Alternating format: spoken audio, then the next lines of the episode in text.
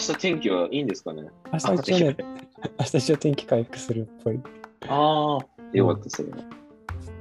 ね。じゃあ、今、自分の職場で、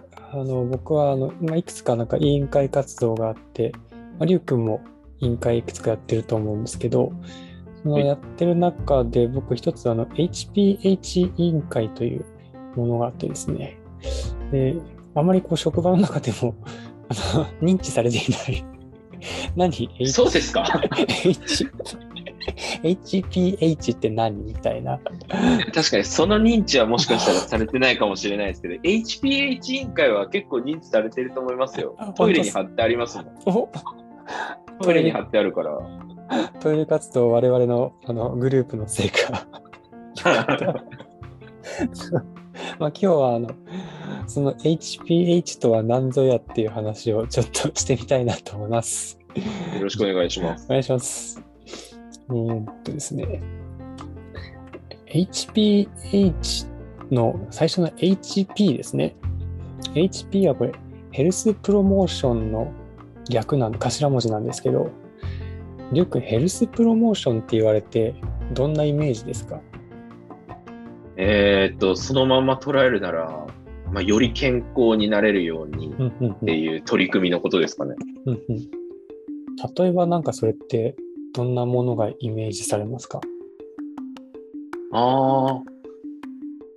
正しい生活習、規則正しい生活習慣とか、あと、運動とか、あと食生活とか、あとなんか、あれですかね、ストレスを変に溜め込みすぎないとか、そういうなんかメンタルケアみたいな、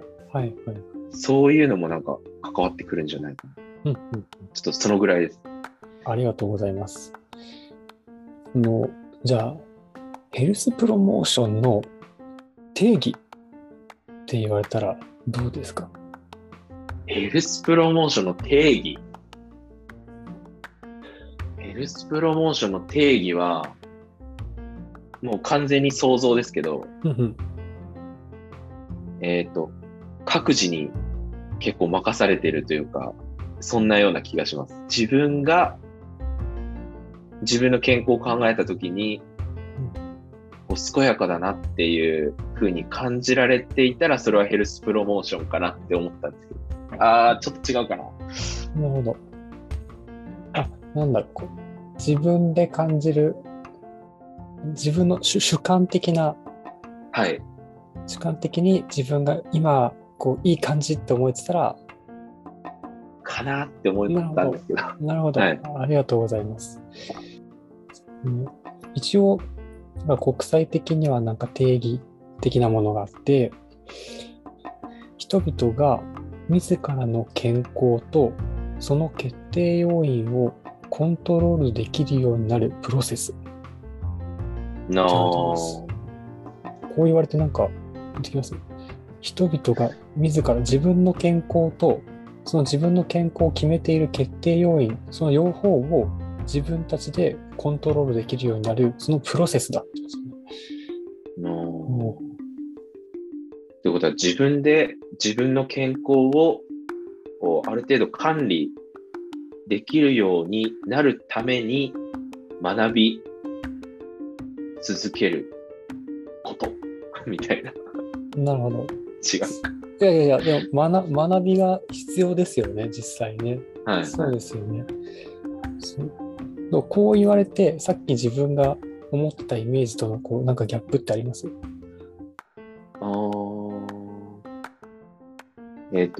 違うなって思ったのは、主観である程度こう物事を健康ならそれでいいっていうふうに思ってたんですけど、実際はその家庭のことを言ってるっていうのがちょっと違うなっていうふうに思った。で、似てるなって思ったのは、結構自分がこうその取り組む、健康に対して取り組む姿勢っていう部分に関してはちょっと近かったかなっていうふうに思いました。ありがとうございます。そうですよね。でですね、この特にこの、WHO がこれを定義を出してるんですけど、ここで重視してるのは特にこの自らの健康とその決定要因、この決定要因のところをすごく重視していて、そのじゃあ健康を決定する要因って何ですかっていう話なんですよね。何がその人の健康状態を決定してますかっていう話になるんですけど、これどうですか？さっきも言ったみたいにあれですか、運動習慣とか、食生活とか、あとそのメンタルケアみたいな精神状態だったりとか、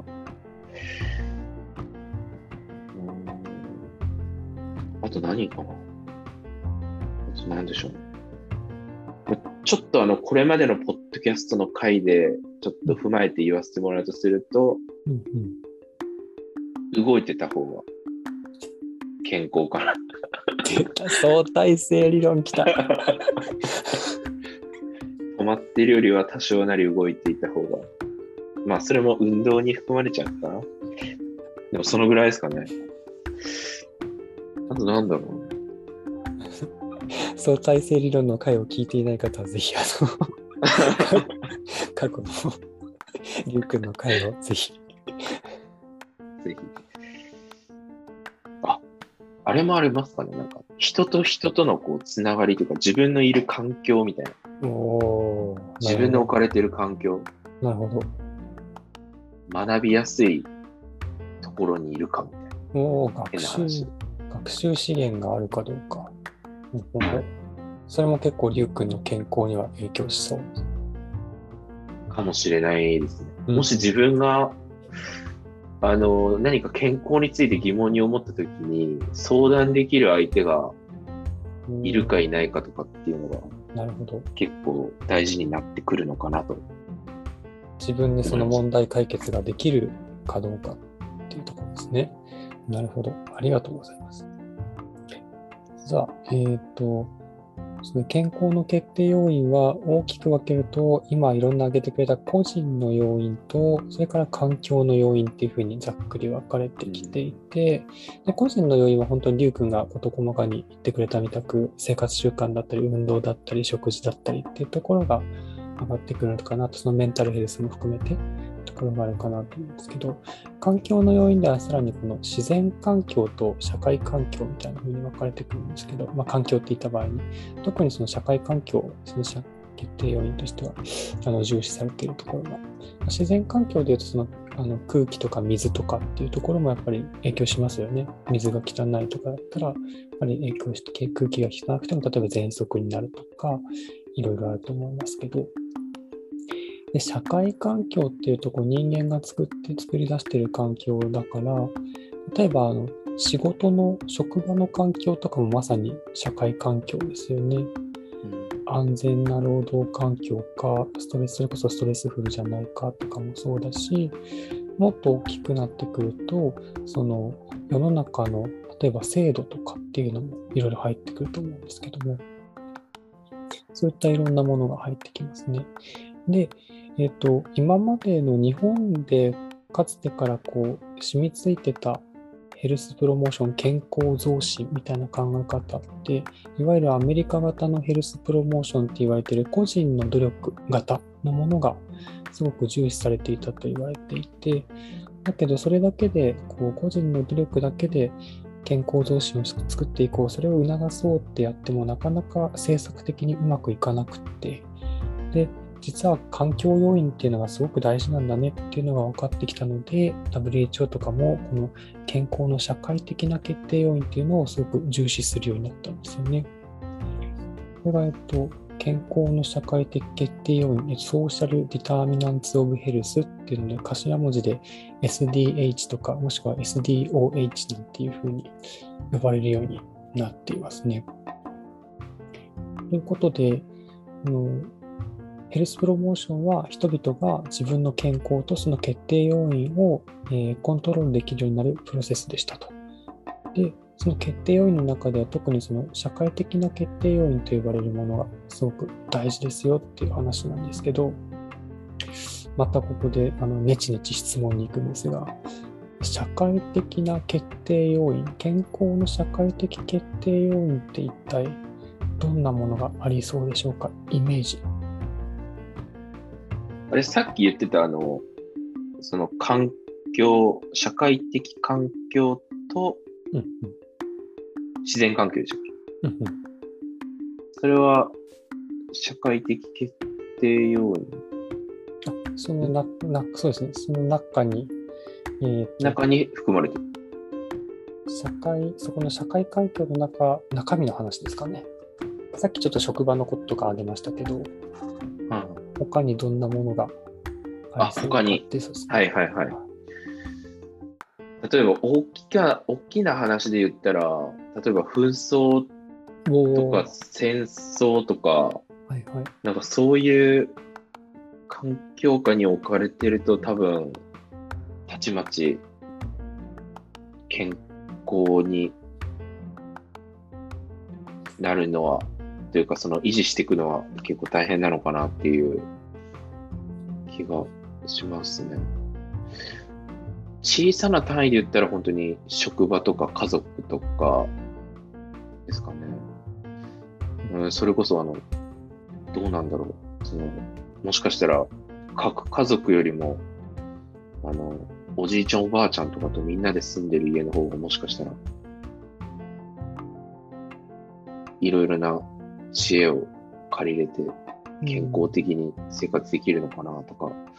思ったり、逆にじゃあシングルファザーとかシングルマザーみたいな母子父子家庭とかだとそういう資源みたいな面で言ったら限られてきちゃうのかなとか、っていうふうには小さな単位で言ったら思ったんですけど。いいですね。マクロな大きいところからちょっと家庭の単位までこう落とし込んで考えていったっていう感じですね。素晴らしい。ありがとうございます。なんかこれについても WHO がいろいろまとめていて、その中でまとまったレポートとしてはソリッドファクトっていう文章が2012年、忘れちゃった。そのぐらいで出されていて、第2版とかまた出されるんですけど、ソリッドファクトの確固たる事実みたいな、確かな事実みたいな意味の、レポートで、こういうような社会的環境っていうのが、確かに人間の健康状態を決定づけていますよっていうふうな、そういうレポートなんですけど、そこで挙げられているのは、これ、並立的な関係じゃないんですけど、10個ぐらい上がっていて、社会格差、ストレスとか幼少期の体験、社会的な排除、労働、失業、ソーシャルサポート、依存、食品、交通というふうに挙げられていて、もうちょっと横並びのなんていうのかな、対等な関係っていうよりかちょっと重層構造的になってるんですけども、こんなような要素が挙げられていて、今家族の話とか社会的なつながりみたいなソーシャルサポートみたいなことがあったりとか、あと職場の話は労働っていうところに入っていたり、あと父子家庭母子家庭みたいな話はそこで育つ子どもの健康状態っていう意味では幼少期の体験っていうところに含まれてきたりとか、そういうふうな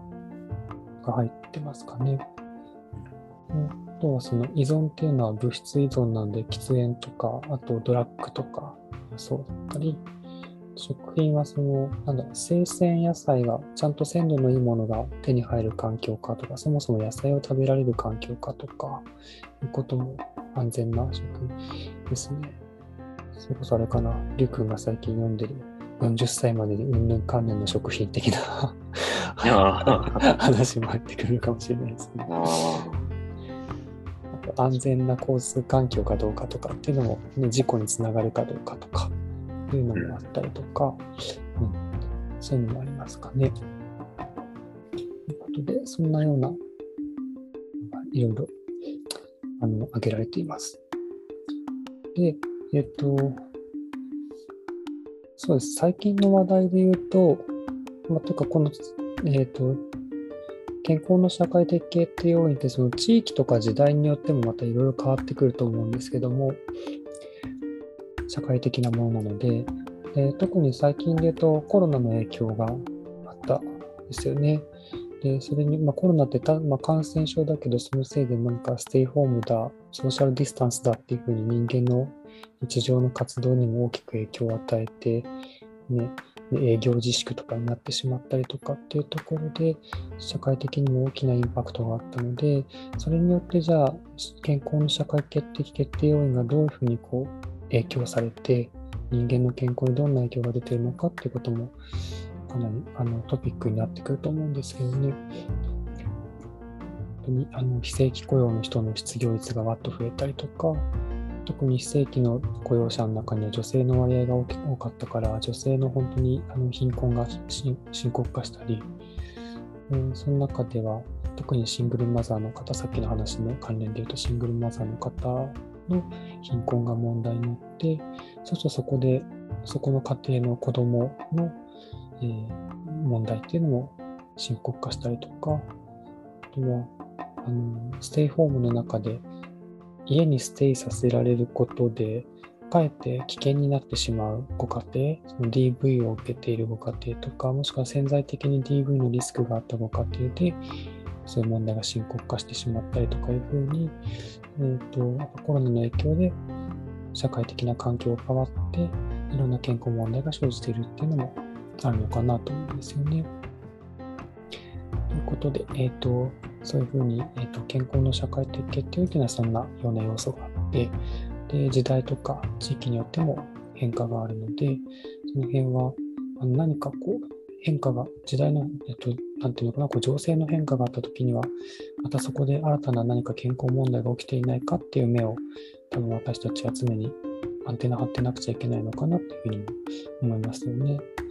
災害とかもそうですよね。災害があったときとかもね。ということでヘルスプロモーションについてはそんな感じで、人々が、自らの健康とその決定要因を、コントロールするプロセスということで、そのじゃあ決定要因とは何かっていうのは今話したような内容だったんですけど、今度は、いよいよ我々というか私が関わっているその HPH ですね。今の HPH の HP の話をしたんですけども、 HPH の2回目に出てくる H は、ホスピタルなんですよね。ヘルスプロモーティングホスピタルっていうのが HPH なんですけど、その HPH とは何かっていう話をしていきたいと思うんですね。でこれを考えるには、まずまた WHO が言ってるヘルシーシティっていう考え方から入っていく必要がありそうなんですけども、ヘルシーシティ、名前の通り健康的な街、ね、健康な街を作ろうっていう風なスローガンというかなんですけど、そうですね、またネチネチ質問なんですが、ヘルシーシティと街といったときに、じゃあ街っていうのは何で構成されていますか、街には何がありますかっていう質問になります。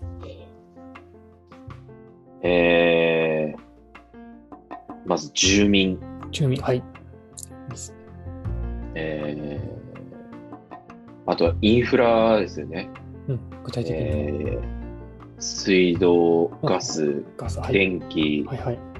そしてあと、公共交通機関の、はいはいはい、バスとか電車等々の、交通インフラ、車が通れるような道路ですね、そういうインフラ、そしてあとは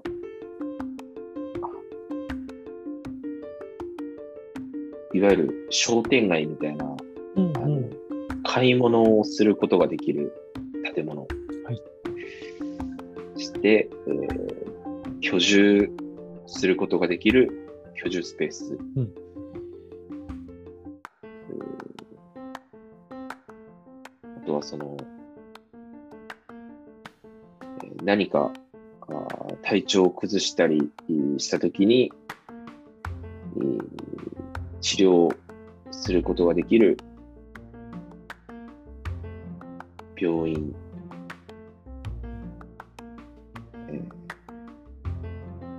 あとはすごいたくさんありそうな気がしてきました、そうやって考えたら。そうですね、たくさんありますね、はい、安全を守ってくれるための消防だったりとか、警察だったりとかも、町には必要だし、うんうんうん、あとはあれですね、荷物とかのこう運んでくれる郵便だったり、うんうん、そういう宅配関係のそういったものも必要だと思いますし、あとは教育機関ですかね、はいはい、それも町には確実に必要。あとは疾病予防のためのそういう保健関係の施設も必要ですね、うん、きっとまだ絶対あると思うんですけど、そのぐらいですかね。あと、はい、ありがとうございます。めっちゃいっぱいあげてもらった、はい、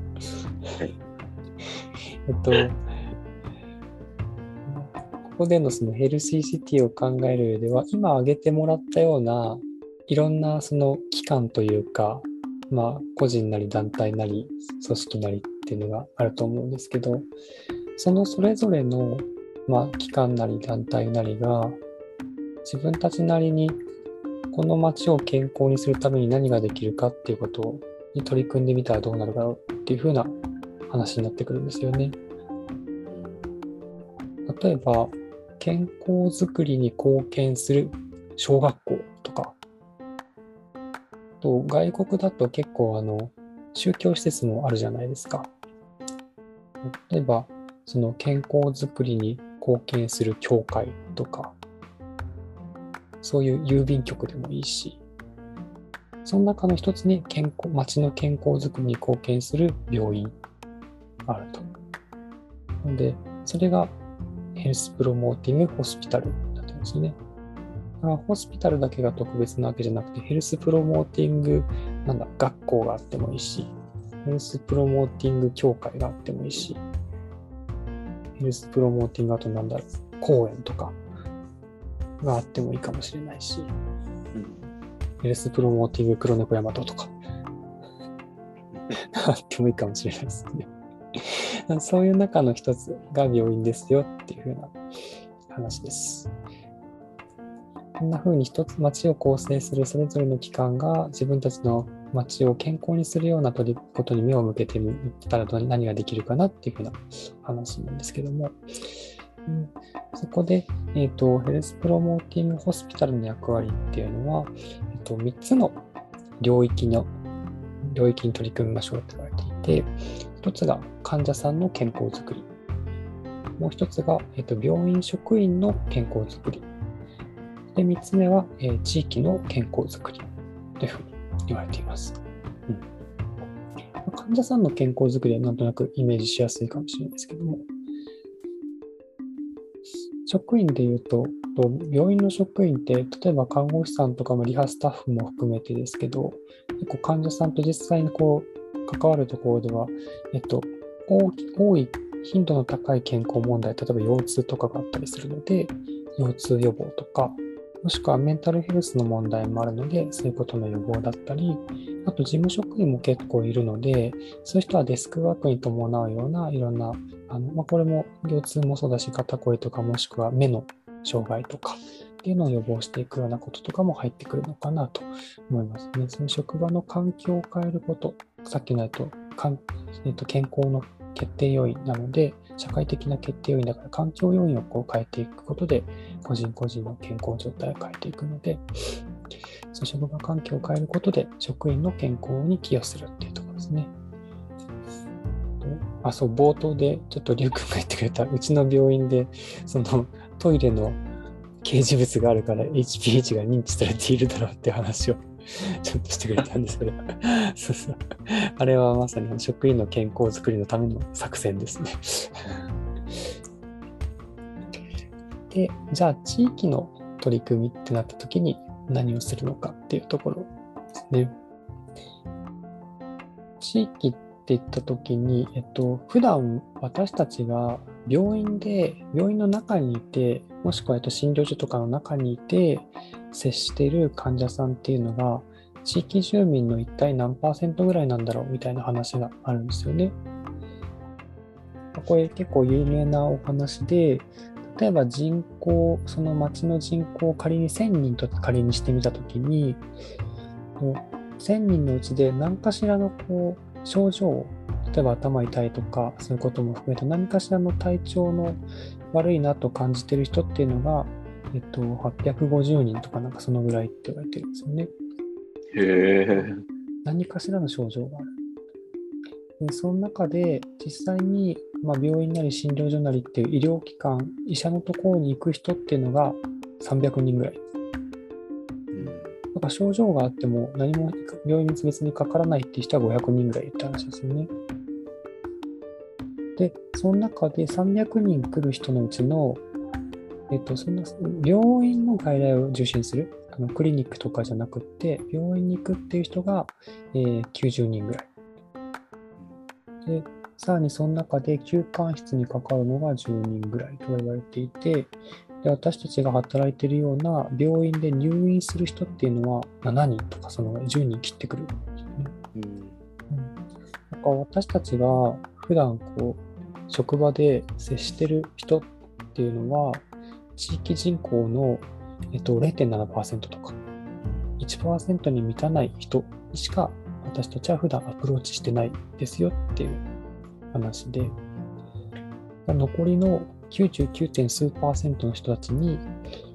その人たちの健康を考えた取り組みをしていきましょうっていうのが HPH の地域の取り組みになってくるんですね。はい、じゃあここでネチネチ質問第何弾かもわかんなくなっちゃったけど地域って何ですかっていう質問になります。地域って何ですか。地域、いろんな多分定義があるのかなと思うんですけど、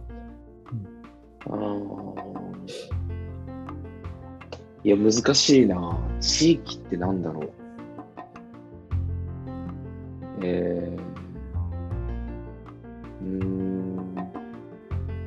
多分なんとなく市区町村ぐらいか、もしくはそれよりもちょっと狭いぐらいの広さぐらいのイメージ。でもそれももしかしたらどこでくくるかによっても、その面積だけで捉えるっていうことでもできないかもしれないな。地域、例えば何地域？いや、広さじゃないですね。多分広さのことではない。降参しますいや難しい。地域ってなんだろうそうですね、その地域コミュニティですね。その地域コミュニティとはっていうのは、ある共通の属性を持った人の集団みたいな考え方があって、例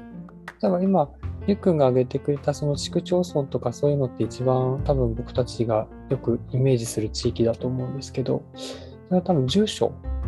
共通のそういうエリアっていう住所が共通の属性な人たちなんですかね。もしくは何だろう、例えばここの小学校から何キロ圏内みたいな話とか、そういう共通属性もあるかもしれないですよね。駅から何キロ圏内とか、そういう考え方もあるかもしれないですし、そういうなんか地域属性もあれば、あとは、日本だとまだあんまりいろんな人種の方少ないけど、人種っていう属性もあるかもしれないし、共通の言語を喋る人たちの集団っていう考え方だったりとか、あとなんだろうな、出身地、結構各地で元気があるのあれですよね。沖縄県人会とか、結構ああいうコミュニティはありますね。なんとか県人会的なものとか、あと職業の集まりだったりとか、そういうふうになんかあと家族構成とかもそうだし、世帯収入別に分けてみたりとかもあるだろうし、いろんなそういう共通属性でくくった集団のことを、地域コミュニティというふうに呼ぶことがあります。で、HPH の地域の取り組みでは、まずその地域をどう定義するのかっていうところから始めるんですよね。自分たちが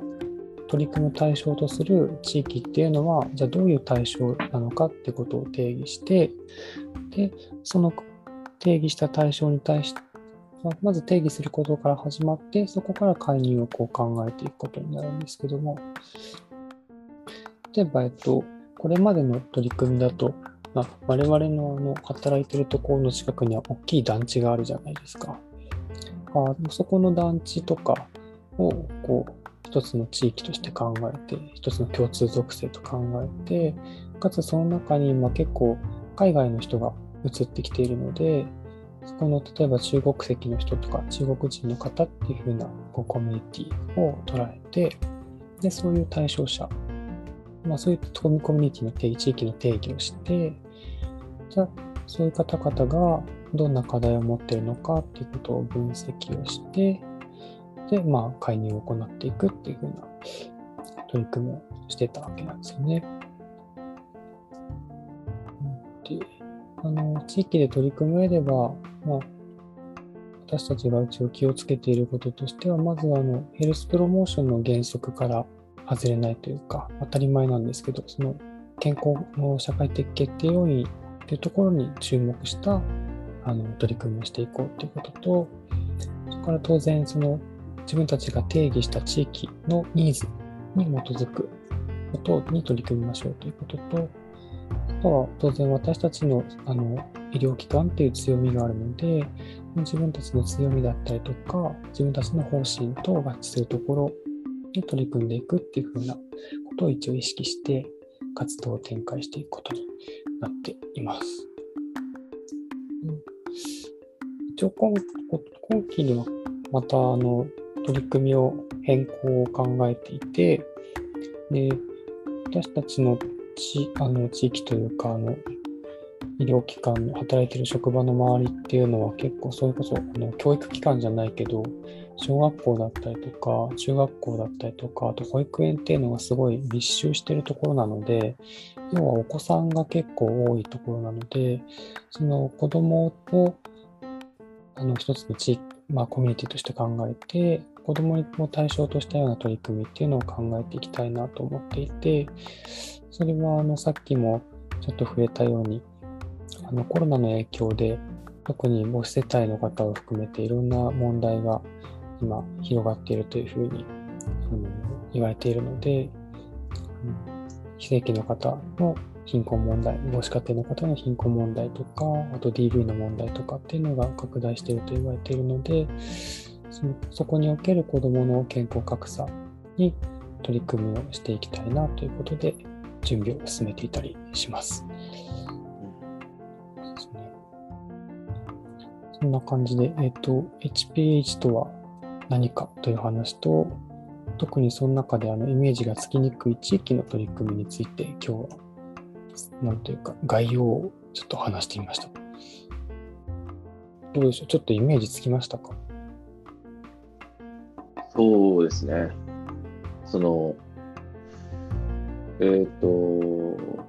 患者さんを対象にしているのと職員を対象にしているのは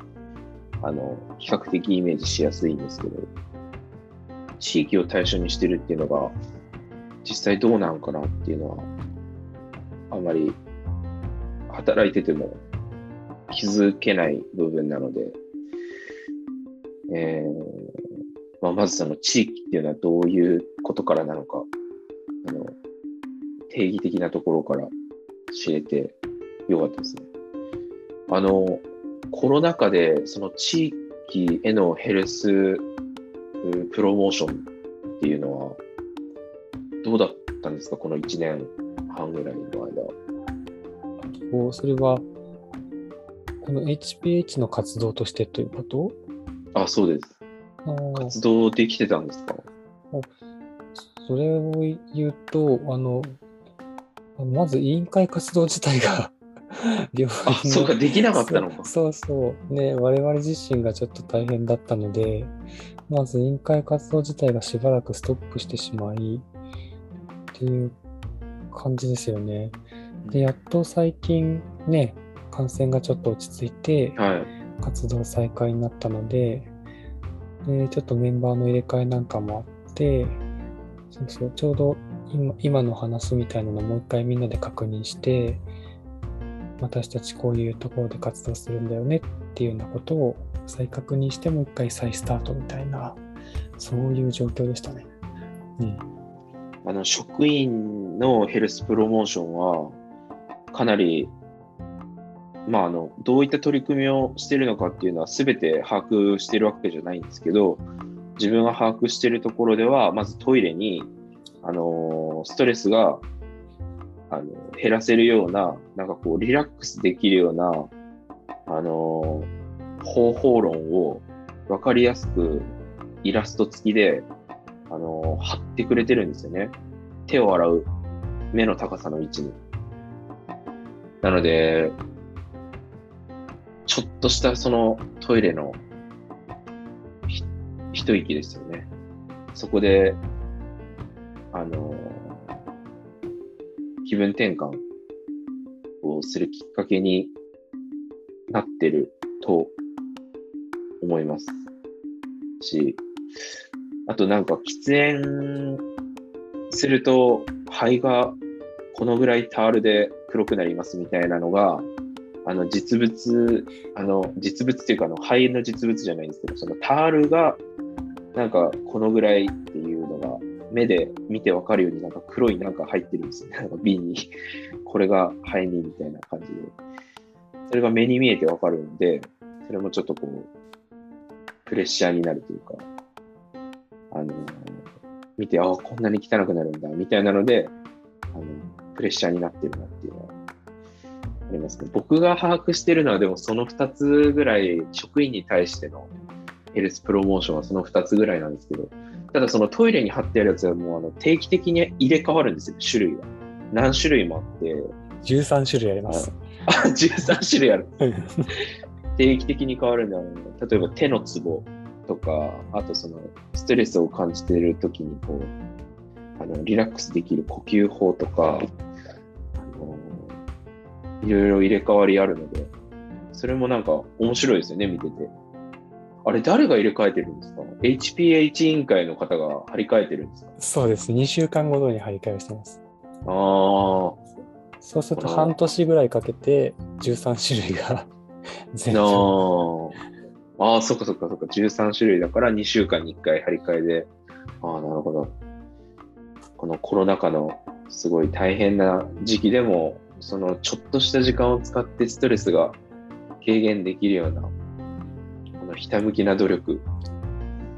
いや、本当に頭が下がります。ありがとうございます。それはめちゃくちゃ嬉しいですね。手前味噌で恐縮なんですけど、当時僕職員チームにいたので、今リュウ君が言ってくれたタバコのタール瓶っていうやつなんですけど、瓶の中に、タールに似せた、実はあれ検査技師さんが作ってくれて、エコーに使うジェル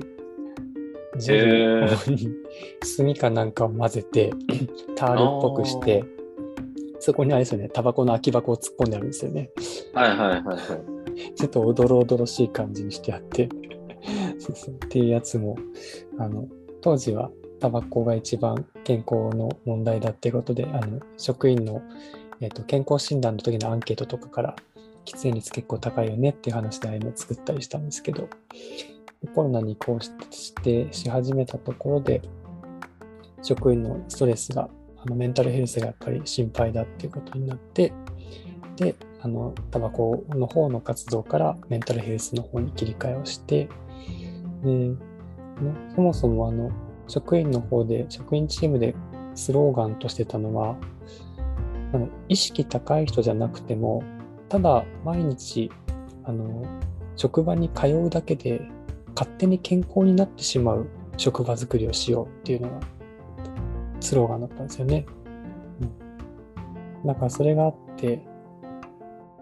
別に何か健康づくりしようと思わなくても勝手に健康になってしまうみたいなところを考えていてまさにそのトイレのあそこっていうのは別にあの情報を知りたいと思って仕入れようと思わなくても、ただ毎日トイレに行って手を洗うだけで勝手に目についてしまって、しかもなるべく手を洗っている時間で情報がだいたい吸収できてしまうぐらいの簡潔さ、見やすさにしようっていう、かつ興味を持ってもらえるもので、ある程度エビデンスがあるものっていうのをチームで考えて、あの形にしたんですよね。なのでちょっと非常に嬉しいです、評価していただけて。その意図していないけど健康になっちゃうっていう、その意図してなくても良くなっていくっていうの、何効果っていうんでしたっけ？ナッチですか？よくあるナッチでしたっけ？ナッチ、トイレ便座の的ですね。そうそうそう、男性用トイレのハエの予覚とか、ここを的にみたいな。まさにそうそう。そうナッチ。そう、健康づくりではナッチがすごく有用だと言われているので、やっぱりそのナッチを効かせないと、健康意識の高い人とか、そう情報収集能力の高い人とか、いわゆるそのヘルスリテラシーっていう能力の高い人ばっかりこう健康になって、そうでない人との格差が逆に開いちゃうよっていう話もあるので、意図しなくても勝手に健康になってしまう、健康のための行動を選ぶような仕組みを作る、そういう意味で環境を変える、そういう、健康の決定要因ですかね、その職場っていう決定要因を勝手に健康に転がるようにちょっと仕組みを変えてみるっていう風な、そういう試みの一つですね。勉強になりました。ちょっと手前味噌だから恥ずかしいんですけど、うん、そうやって受け止めてもらっていて非常に良かったです。ユーザーの目線が消えて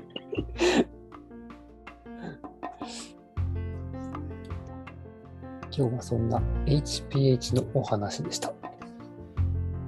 今度はですね、今出てきた HPH の中で健康の社会的決定要因の話があったんですけど、これあれですよね、リュウ君も実は前から着目していて、はい、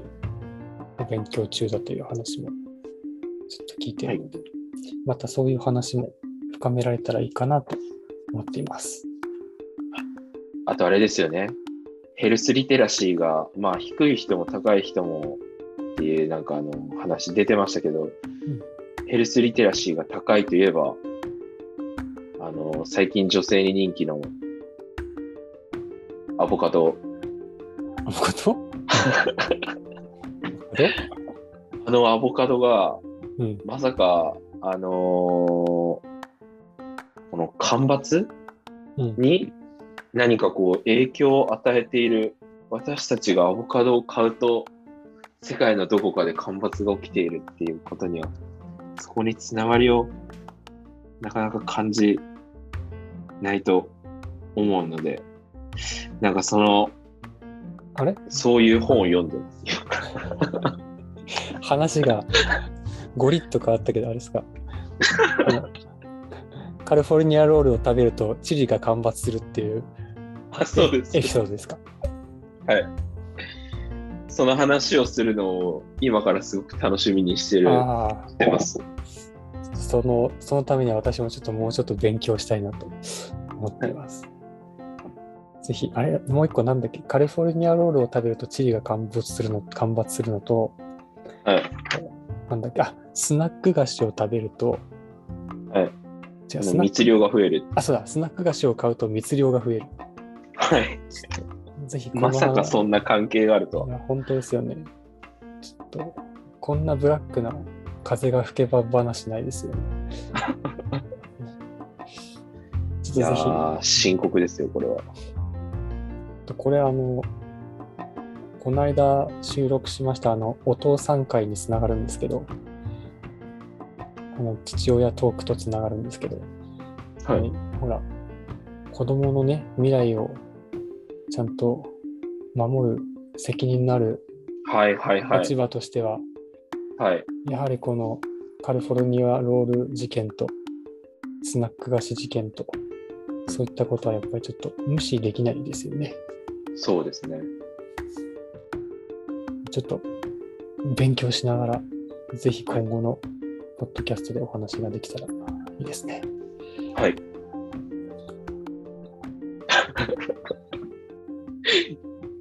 やばい、うまくなんかまとめて終わりにしようと思っていきなり話を変えてみたけどうまく切り出せませんでした